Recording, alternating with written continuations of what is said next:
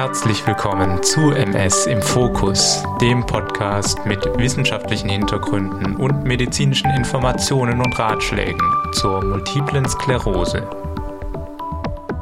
Herzlich willkommen alle zusammen bei einer neuen Folge von MS im Fokus.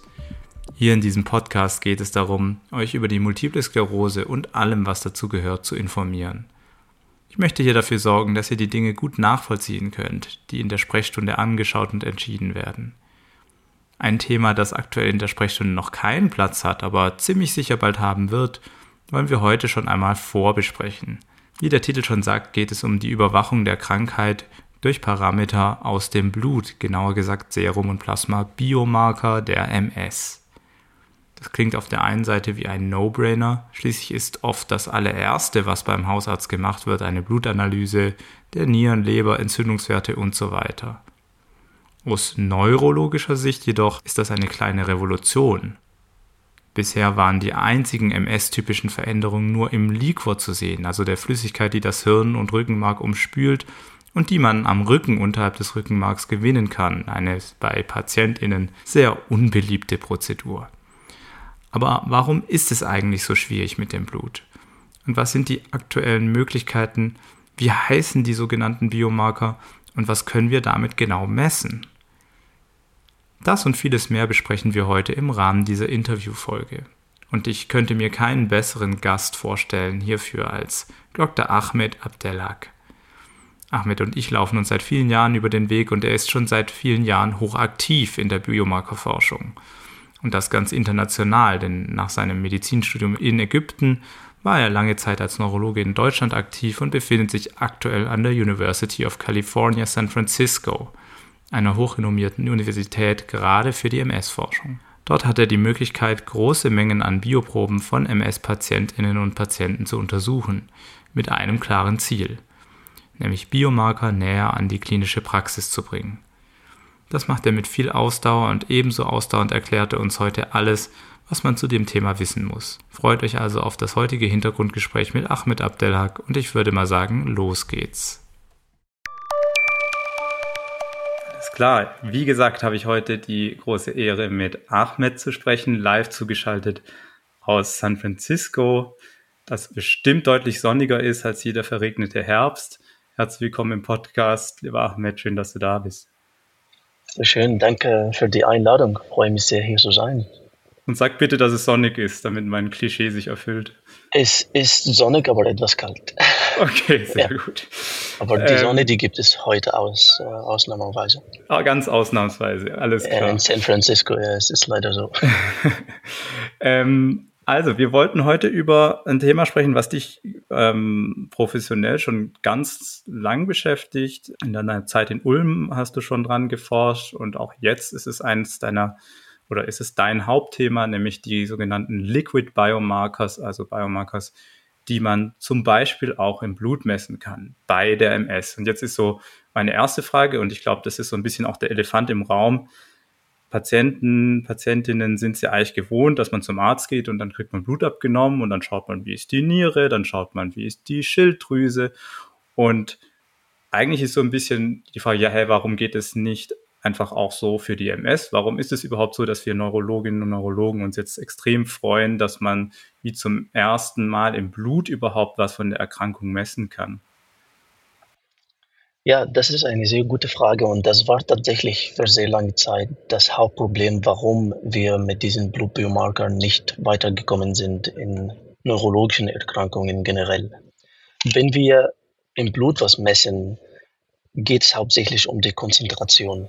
Und die Hauptproteine, die wir soweit im Blut messen könnten, waren Proteine, die zum Beispiel aus dem Leber stammen oder anderen Blutzellen. Mhm. Das heißt, die sind vorhanden im Blut mit hohen Mengen. Das bedeutet, wir brauchen keine sensitive Methoden, um diese Proteine zu messen. In den letzten, würde ich mal sagen, 10, 15 Jahren haben sich viele neue Methoden entwickelt, die erlauben uns den sehr niedrige Mengen von diesen Proteinen im Blut zu messen.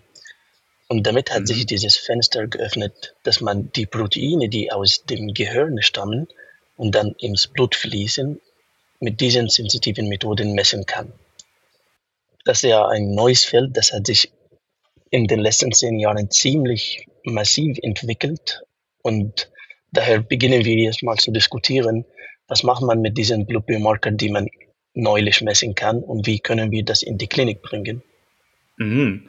Und ähm, wir würden eben ja jetzt nicht hier sprechen, wenn, wenn du und, und andere Kollegen nicht eben jetzt diese entscheidenden Fortschritte gemacht hättet, ähm, Sachen im Blut zu messen. Was ist die Technologie? Vielleicht kannst du schon noch mal ein bisschen genauer sagen, ähm, wie heißt diese Technologie, die ihr da anwendet und, und wie kann man sich das grob vorstellen, was die jetzt macht? Absolut. Ähm, die Standardmethode, um äh, Blutbiomarker zu messen, wenn wir uns für einzelne Proteine mhm. interessieren, war das sogenannte ELISA. Das heißt äh, Enzyme Linked Immune Assay auf Englisch. Das ist ja ein System, wo wir mit ähm, Farbengradienten arbeiten. Je höher die Menge des Proteins, je stärker die Färbung, die wir sehen. Und somit messen wir indirekt die Konzentration. Aber weil es ja mit äh, Farbengradient arbeitet, ist die Trennung zwischen kleinen Mengen von den Proteinen sehr schwierig. Mhm. Es hat sich ähm, der erste Durchbruch meiner Meinung nach gegeben in 2011, nachdem man eine neue Methode, heißt CMOA, Single Molecular Array, äh, entwickelt hat. Und diese Methode, die arbeitet dann nicht mehr mit irgendeinem Gradient, sondern es heißt Digital ELISA. Das heißt, wir können jetzt sagen, ist ein Protein vorhanden, ja oder nein, in sehr, sehr kleinen Mengen vom Blut. Also man hat sogenannten Magnetic Beads, Aha. also die sind so kleine Bällchen, die auch ähm, magnetisch ähm, stimulierbar sind, würde ich mal sagen. Und unsere Proteine, die werden dann zu diesen ähm, Magnetic Beads binden. Und dann kann man ja diese Beats trennen und tatsächlich fast einzeln zählen. Und auf dem Beat können wir sagen, es gibt Protein auf dem Beat, ja oder nein. Und somit ist unsere quasi Messmethode viel genauer geworden und viel sensitiver. Und dadurch haben wir auch viel weniger Rausch von dem anderen Blutproteine, die ja immer die Messungen schwieriger gemacht haben. Okay. Das war ja die erste Methode in 2011. Es, hat, es haben sich viele neue Methoden in den letzten Jahren entwickelt. Ähm, die sind aber noch nicht so weit einsetzbar wie das Simoa, was meiner Meinung nach dazu geführt, dass man ja die, diese neuen Findungen über die Pathophysiologie der Erkrankung mit Biomarkern berichten kann. Mhm. Ja, also Single Molecular Array, wie du sagst, einzelne Moleküle könnten da detektierbar sein durch diese Alles- oder Nichts-Entscheidung 0-1 ist es da, Absolut. gibt es das Signal oder nicht. Okay, spannend. Und ähm, was der Durchbruch, von dem du da gerade gesprochen hast, das erste äh, sozusagen für uns interessante Protein, was damit gemessen wurde im Blut, waren die Neurofilament-Leichtketten NFL. Das ist in, in aller Munde schon seit vielen Jahren. Wir haben es auch hier im Podcast zumindest mal erwähnt an verschiedenen Stellen, aber noch nie so ausführlich drüber gesprochen. Deswegen freue ich mich auch, dass wir jetzt heute reden, weil du uns vielleicht mal so einen kleinen Steckbrief davon geben kannst. Ähm, was ist das für ein Protein und was signalisiert es, wenn wir es im Blut finden? Sehr gute Frage und es ist tatsächlich entscheidend, dass, entscheidend, dass man äh, vieles über dieses Protein wissen soll. Ähm, vor allem meiner Meinung nach ist es das Protein, das jetzt am nächsten zu den klinischen Anwendungen steht. So ein NFL die sind Proteine, die ein Bestandteil der Struktur der Nervzellen. Das heißt, damit die Nervzellen ihre Struktur ähm, behalten können und intakt im Gehirn bleiben, brauchen die Unterstützung von gewissen Proteinen, die innerhalb der Zellen vorhanden sind. Und einer dieser Proteine ist Neurofilament Light Chain oder NFL.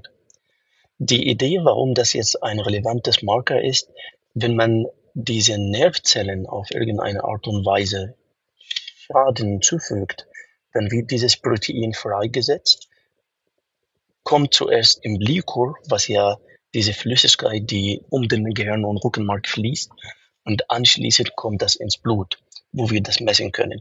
Das heißt, unsere Hypothese zurzeit ist, wenn wir NFL im Blut messen können, ist das ein direkter Hinweis dass die Nervzellen im Gehirn oder im Rückenmark quasi im Stress sind.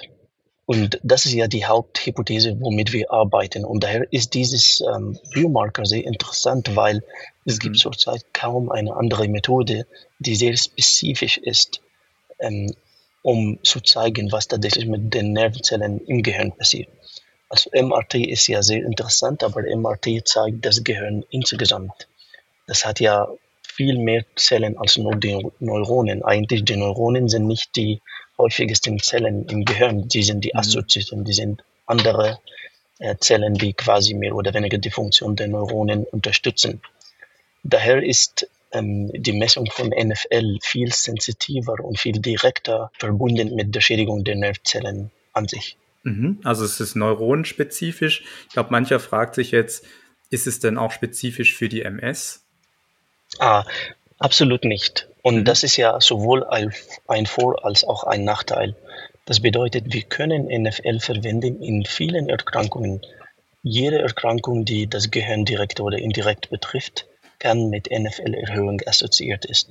Sogar gibt viele Berichte über Covid zum Beispiel. Also schwere Covid-Fälle, die haben auch hohe NFL-Werte im Blut. So ist es sehr unspezifisch für MS.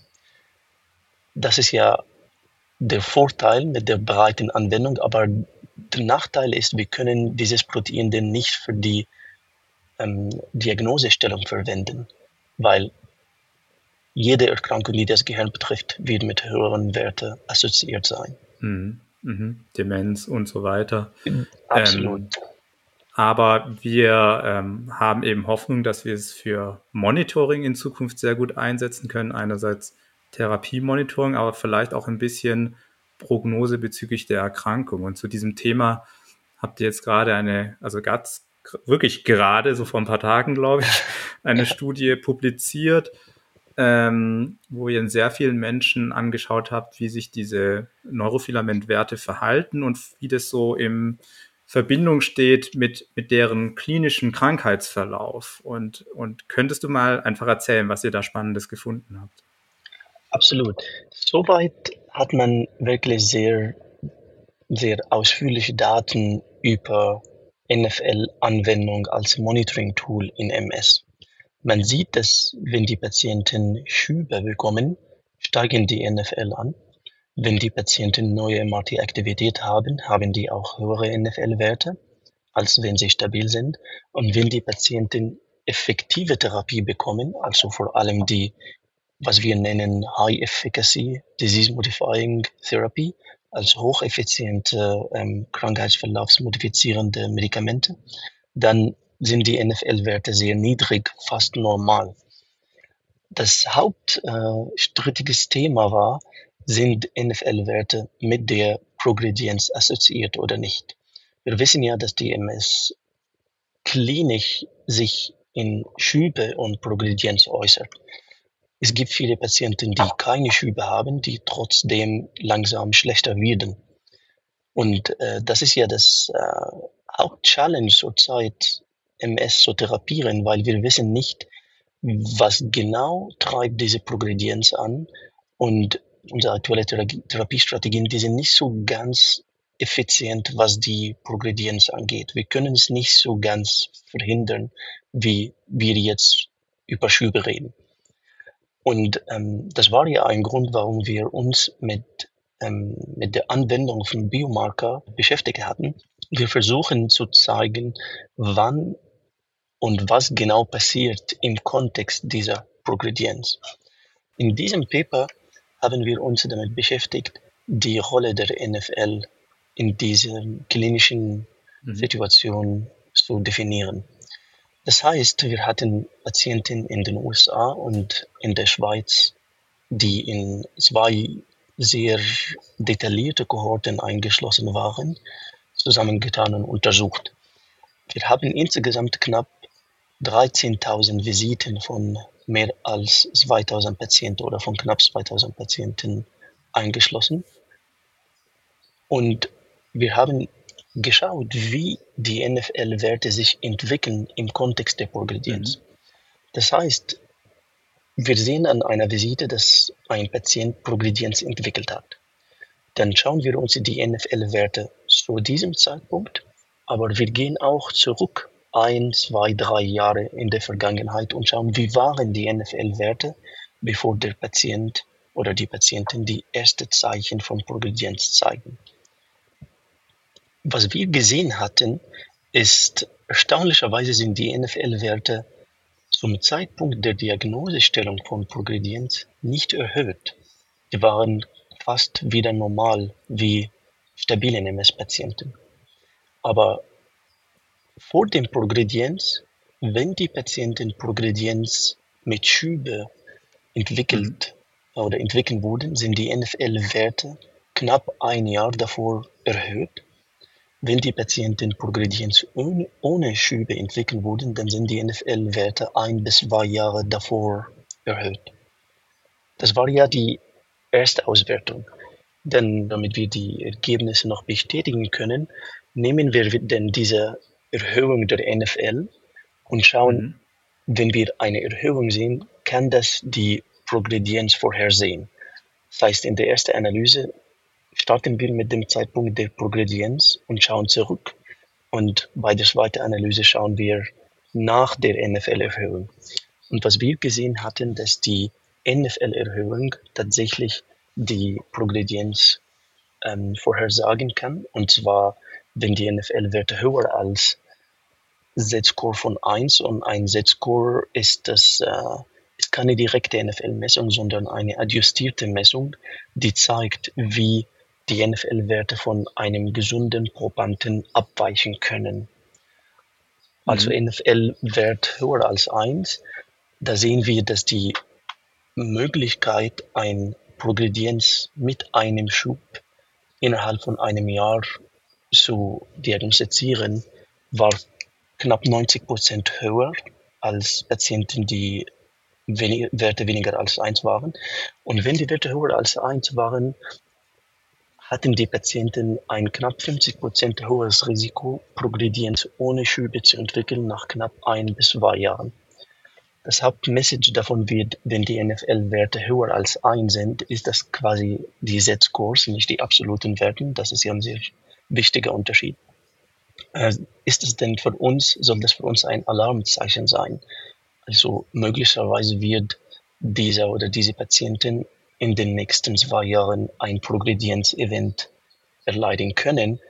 Und jetzt haben wir zum ersten Mal die Möglichkeit, gegebenenfalls zu diesem Zeitpunkt was zu unternehmen, um die Progredien zu verhindern. Okay, okay, da hast du jetzt sehr weit ausgeholt, was super war, weil ähm, wir wirklich auch tief in diese Studie reinschauen können. Ein Thema hast du aufgebracht, nämlich diese Z-Scores, dass wir das nochmal sagen klar machen. Ähm, NFL ist ja auch abhängig vom Alter, ist vom BMI abhängig und ähm, korrigiere mich, wenn ich das falsch wiedergebe, aber deswegen haben die Experten auf dem Feld sich darauf geeinigt, dass man für diese Sachen korrigiert und sozusagen eine, eine Standardkurve generiert, die einem eben diese Abweichung von der Norm anzeigt und deswegen die absoluten Werte kann man in dem Fall vergessen, sondern man muss es immer unter der Brille sehen, dass man verschiedene Faktoren hat, die das beeinflussen. Genau. Mhm. Also es gibt hier verschiedene Methoden, wie man das äh, adressiert die Methode, die, wo ich denke, ist sehr vielversprechend, ist die Anwendung von diesem Setzkurs. Mhm. Die andere Methode ähm, ist quasi für jedes Alter ein Reference Range, ein gewisses, äh, gewisse Bandbreite von Normwerte zu definieren. Mhm. Das ist ja, das bedeutet, in einem Patienten, der sagen wir mal so 20 Jahre alt ist, ist ein NFL-Wert von 15 Pikogramm per Mill das ist ja die absolute Konzentration im Blut mhm. sehr hoch. Aber in einem Patient, der 60 Jahre alt ist, ist denn dieser Wert denn ganz normal.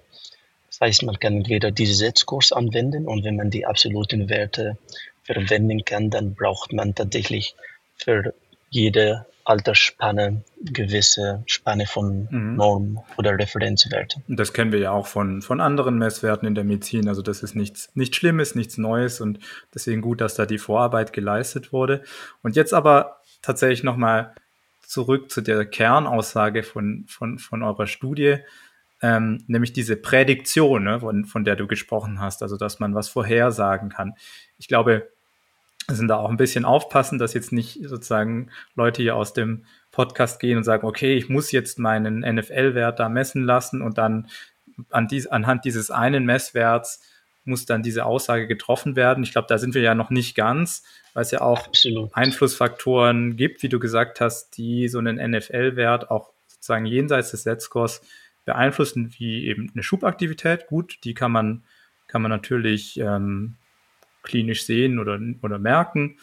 Aber wie ist es denn mit so Schubaktivität, die wir eben nicht spüren, sondern die vielleicht so ein bisschen niederschwellig im, vielleicht im MRT sichtbar ist oder ganz, ganz wenig ähm, Entzündung bedeutet? Würde sowas mit diesem Modell äh, mit abgebildet sein? Sehr gute Frage. Also, wie du erwähnt hast, gibt es tatsächlich viele Faktoren, die NFL-Konzentration beeinflussen können. Das heißt, ein NFL-Wert ähm, ist ein Wert von 10 ist anders, wenn der Patient mit zum Beispiel mhm. Ocrevus behandelt ist und ein Patient mit Interferon Präparat. Ähm, die Medikamente, die haben auch sehr starken Einfluss auf die NFL-Werte. Daher war es sehr wichtig für uns in dieser Analyse all diese Faktoren zu betrachten. Das heißt, wir berichten ja, dass, die, dass ein Wert höher als 1 mit, äh, also die, die Progredienz prädiktieren können. Aber man muss auch sagen, dieser Wert für 1 war denn für ähm, Alter, für Krankheitsdauer, für Therapie, für Krankheitsverlauf adjustiert ist. Das mhm. heißt, dieser Wert kann man nicht denn direkt eins zu eins in die Klinisch anwenden. Mhm. Man soll allerdings unser Ergebnis eher auf Gruppenlevel betrachten. Und ähm, das hilft uns generell in MS-Patienten diese Zeitpunkte zu definieren, wo es tatsächlich wichtig ist, dass man vor dem Progredienz mhm. weiß, dass es Schädigung im Gehirn stattfindet, was man möglicherweise verhindern kann. Dann zu deiner Frage mit dem MRT, das ist tatsächlich ein sehr wichtiger Punkt. Manche der Schübe oder die Krankheitsaktivität in MS, mhm. das ist ja, manchmal sehen wir Schübe, die sehr klinisch sichtbar sind, aber es gibt die sogenannte möglicherweise subklinische Schübe, die wir mhm. klinisch gar nichts diagnostizieren können, zumindest mit unseren aktuellen Kriterien. Und auch diese subklinische Schuben werden mit NFL-Erhöhung assoziiert sein. Was wir denn in dieser Analyse gemacht hatten, wir haben eine Subanalyse gemacht, wo wir alle Patienten mit vorhandenen MRT-Daten und mit Hinweis für MRT-Aktivität ausgeschlossen hatten. Mhm. Wir haben wirklich eine Gruppe, die extrem stabil war. Die haben keine Schübe, die haben keine MRT-Aktivität. Und in dieser Gruppe sehen wir trotzdem, dass die NFL-Erhöhung vor dem Progredienz-Event, die nicht mit Schübe assoziiert sind, auch ein bis zwei Jahre in der Vergangenheit erhöht waren. Wow, okay. Das heißt, mhm. dieses Zeitfenster ist auch, gilt auch für Patienten, die keine MRT-Aktivität haben. Mhm. Und dann ist definitiv jetzt die spannendste Frage, was genau da im Gehirn passiert und was treibt diese NFL-Erhöhung an. Ich glaube, wenn wir diese Frage adressieren können, dann können wir tatsächlich zum ersten Mal was spezifisch gegen die Progredienz untersuchen und mhm. gegebenenfalls in die Klinik bringen. Mhm, mhm. Ja, vielen Dank dafür. Die Studie, die werde ich ähm, auch nochmal verlinken für die Nerds, die sich da auch richtig nochmal reinlesen wollen. Und jetzt machen wir einen kleinen Sprung, wobei es ist gar nicht so ein großer Sprung, weil es geht auch wieder um das Thema Progression. Ähm, hier wird ein anderer Marker, ein anderes auch Lieblingsprotein von dir so ein bisschen gehandelt als möglicher Indikator für Krankheitsprogression und zwar ist es das saure Gliafaserprotein, GFAP, GFIP, GFAP, alles das gleiche. Was hat es damit auf sich? Sehr interessante Frage. Also die, ich finde, es ist sehr spannend, dass wir diese unterschiedlichen Biomarker haben. Wie ich äh, vorhin erwähnt ähm, habe, wenn wir ein MRT machen, schauen wir Gehirnstruktur als Ganze. Wir können nicht unterscheiden, was ist Neuronen, was ist Astrozyten, was ist Mikroglia. Und der Vorteil von diesen verschiedenen Biomarkern, dass wir gegebenenfalls jede Beteiligung von gewissen Gruppen von Zellen denn im Blut direkt oder indirekt messen können. NFL zeigt mhm. die Beteiligung von Nervzellen, von Neuronen, während GFAP zeigt die Beteiligung von den ähm, Astrozyten.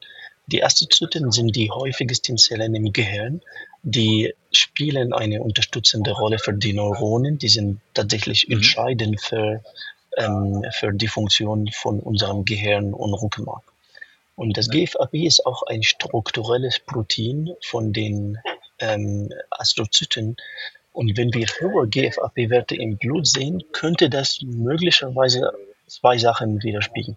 Nummer eins, dass die Astrozyten zurzeit im Stress sind, Schädigung haben, oder dass mhm. die Astrozyten aktiviert sind. Das ist ähm, krankheitsabhängig. Das heißt, in Krankheiten wie, ähm, wie Trauma oder wie Schlaganfall, wenn wir hohe Werte im Blut sehen, ist das möglicherweise eher ein Marker für Astrozytenschädigung. Wenn wir aber in MS hohe GFAP-Werte sehen. Wir wissen ja, wenn wir die im Gehirn von MS-Patienten schauen, dass Astrozyten im großen Teil intakt sind, sondern eher hyperaktiviert sind. Das heißt, in dem mhm. Fall vermuten wir, dass diese GFAP-Werte, die wir im Blut messen können, diese Hyperaktivierung von den Astrozyten widerspiegeln kann. Mhm. Das, äh, ich muss aber zugeben, da gibt es hier gewisse Lücken in unseren Daten und das muss man noch besser darstellen, bevor man hier eine eine Aussage äh, treffen kann. Mhm. Wo denkst du, ist die größte Lücke aktuell? Die größte Lücke ist, wir wissen tatsächlich nicht so 100 Prozent, wenn wir GFAB im Blut messen, was das im MS zeigt. Äh, hm. Ist es tatsächlich Astrozytenaktivität? Wir haben, es gibt keine, kein einziges Paper oder keine einzige Studie, die mir bekannt sind, die zeigt, dass wenn die Astrozyten quasi größer werden, diese assoziierten Proteine im Blut freigesetzt werden. Warum soll das überhaupt der Fall sein? Äh, mhm. Das heißt, das ist ja noch ein bisschen unklar, was dahinter steckt. Ähm, aber das ist ja auch mhm. ein Thema, woran wir hier arbeiten. Mhm. Also biologisch einfach wirklich noch zu wenig verstanden. Absolut. Ähm, es gibt aber auch Kollegen, die eben jetzt, also die allermeisten messen ja im Endeffekt beide Proteine gerade, einfach um so ein bisschen zu schauen und, und ein bisschen mehr ein, auch ein Gefühl dafür zu entwickeln, was die uns sagen können. Und wie würdest du das denn ausdrücken? Können sich ähm, Neurofilament und, und GFAP irgendwie ergänzen oder wie siehst du da die, die mittelfristige Zukunft? Absolut. Äh, Ergänzung ist das richtige Wort hier. Die zeigen zwei komplett unterschiedliche Dinge an. Wir sehen, dass in Fällen von Aktivität die NFL-Werte viel höher steigen im Vergleich zu GFAP-Werte, aber in Fällen von Progredienz, zumindest in den vorhandenen Studien, soweit die ich sagen muss, noch nicht so viel sind, sind die GFAP-Werte viel höher und die NFL-Werte steigen nicht so stark an. Das heißt, in unserem Paper über NFL haben wir ja klare Effekte gesehen, weil wir ja über knapp 2000 Patienten mit 13.000 NFL-Messungen verwendet hatten. Das ist ja einer der größten NFL-Studien soweit, wenn nicht die größte. Und äh, mhm. dann kann man diese auch kleine Unterschiede sehen. Aber in GFAP, auch in Studien mit weniger als 1000 Proben, sieht man diesen klaren Trend, dass in Fällen, die Progredienz zeigen, wir haben generell höhere GFAP-Werte im Vergleich zu NFL, die nicht so stark steigen. Ähm, das mhm. muss man aber noch in anderen Kohorten ähm, validieren. Ich kenne aber jetzt zumindest in, der, in den verschiedenen Papers zumindest vier oder fünf große oder relativ große Kohorten, die sehr ähnlichen Effekte gezeigt hatten, was ja sehr vielversprechend ist. Ob und wann genau diese GFAP-Werte denn im, im, oder nicht ob, wann genau diese GFAP-Werte in Zusammenhang mit der Progredienz steigen, also ist das zum gleichen Zeitpunkt oder davor oder danach, das ist ja etwas, was wir auch zurzeit anschauen. Das können wir nicht, äh, nicht sagen zurzeit. Hm. Und du hast auch wieder den Punkt aufgebracht, ne? es ist eine, ein großer Unterschied, Gruppenlevel mit vielen Patienten und eben diese, diese kleinen, sage ich mal, Gruppen, wo man dann einen riesengroßen Effekt braucht, verhältnismäßig, damit man den nachvollziehen kann und einordnen kann. Und ähm, auch nochmal deswegen weiterhin die Warnung auf dieser individuellen Patientenebene sind im Moment die Aussagen noch nicht so ganz klar zu treffen, aber da wollen natürlich alle hin und, ähm, und da kommen wir auch hin, oder? Was würdest du sagen? Äh, ich glaube, für einige Biomarker stehen da viel näher sind als für die anderen. Also NFL, mhm. ähm, da laufen so viele Studien zurzeit, die tatsächlich diese individuelle Profile von den Patienten untersuchen können. Auch viele in Deutschland, viele in der Schweiz. Wir machen auch einige Sachen hier in den USA. Aber ähm, für GFAP, glaube ich, sind wir da noch ein bisschen weit davon entfernt. Da muss noch viel Arbeit geleistet zum Beispiel um zu wissen, was überhaupt normales GFAP ist. Das mhm. ist ja zum Beispiel mhm. etwas, was wir jetzt über NFL wissen, aber für GFAP steht die ganze Arbeit noch an. Mhm. Mhm. Gibt es denn noch weitere Proteine, die du spannend findest? Ja, ähm, die, die Methoden haben sich noch weiterentwickelt und ähm, mhm. eine, eine Methode, die, die, über, über die wir beide vorhin geredet hatten, ist äh, diese sogenannte Proteomics. Proteomics, damit meinen wir, wir messen ja quasi alle Proteine, die wir im Blut messen können. Das war ja vorher schwierig aus technischen Gründen. Das hat gut geklappt für, für den Liquor, aber nicht fürs Blut. Ähm, und jetzt mit mhm. den neuen Methoden kann man tatsächlich, würde ich mal sagen, fast jedes zelluläre Compartment im Gehirn widerspiegeln. Das heißt, man kann man hat gewisse Proteine, die zeigen, wenn die Neuronen beteiligt sind. Man hat gewisse Neurone, gewisse Proteine, die zeigen, wenn die Astrozyten involviert sind. Andere Zellen wie die Mikroglia sind auch da abgebildet. Ähm, man hat sehr breites Spektrum jetzt und es soll mhm. tatsächlich viel Discovery-Arbeit laufen, bevor wir ähm, quasi gewisse Proteine finden, die, die tatsächlich als Gruppe als auch einzelne Proteine für die klinische Anwendung vielversprechend sind. Und da, daran arbeiten viele Gruppen zurzeit. Ja, und es wird also noch spannende Zeiten geben. Ähm, und aber auch da gibt es dann leider wieder die, die mühsamen Validierungsschritte zu tun, ja. um die Sachen dann auf die Straße zu bringen. Nichtsdestotrotz ein bisschen äh, Zukunftstalk tut immer gut. Wie stellst du dir denn die Zukunft vor in, sage ich mal, 20 Jahren, ähm, wie man da in der MS-Klinik arbeitet? Ähm, sehr gute Frage. Ich, wir denken die ganze Zeit darüber nach. Ähm, ich bin der Meinung, die Biomarker werden in der Zukunft möglicherweise eine ähnliche Rolle spielen, wie das MRT vor 10, 20 Jahren gespielt hat oder sogar jetzt. Ähm, mhm. ähm, ist das MRT unser Haupttherapie-Outcome-Parameter. Äh, und in der Zukunft bin ich der Meinung, dass die Biomarker das zumindest ergänzen, wenn nicht ersetzen würden. Ähm, ich glaube nicht, dass äh, MRT komplett äh, sinnlos wird, sondern es wird immer eine Anwendung mhm. geben. Ähm, und zweitens gehe ich auch davon aus, dass wir mit der Anwendung von Biomarker MS nicht als eine, diese große Gruppe von MS sehen. Es wird Subgruppen vielleicht in unseren MS-Patienten geben. Und wenn wir sehr optimistisch sind, wird auch für jede Gruppe eine Therapie geben. Also das heißt, wir geben jetzt jedem Patienten die gleiche Therapie. Ich bin der Meinung, das wird in der Zukunft anders sein und die Biomarker wird das Tool sein, das uns auf den Weg bringen können, so weit zu gehen. In die sogenannte Precision Medicine, Präzisionsmedizin. Mein Absolut. Lieblingsthema. Super. Ja. Also dann ähm, haben wir es geschafft, in der Zukunft anzukommen. Vielen, vielen Dank dir für ähm, die Zeit, die du dir genommen hast, um mit mir diese ganzen Sachen hier zu besprechen. Ähm, ich glaube, es war wahnsinnig spannend für alle Zuhörerinnen und Zuhörer. Und ähm, wie immer werde ich eben die relevanten Sachen noch in den Show Notes verlinken. Und wenn es sonst noch Fragen gibt, auch bitte gerne schreiben. Ähm, dann danke ich dir und wünsche dir für deine weiteren ähm, schwierigen Validierungs- und sonstigen Arbeiten alles Gute, Ahmed. Ja, danke dir. Freue mich sehr, hier gewesen zu sein und äh, freue mich aufs nächste Mal, äh, wenn wir unsere neuen Ergebnisse vorstellen können. Ganz genau. Also GFAB, ähm, große Studie werden wir auf jeden Fall hier besprechen. Absolut. Also, mach's gut. freue mich. Ciao.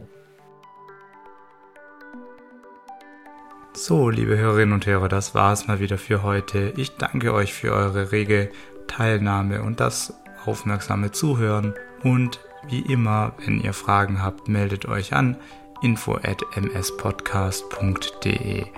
Wir hören uns dann bald wieder, wenn wir wieder für ein tiefgehendes Verständnis und eine starke Bewältigung die MS in den Fokus nehmen werden. Bis ganz bald.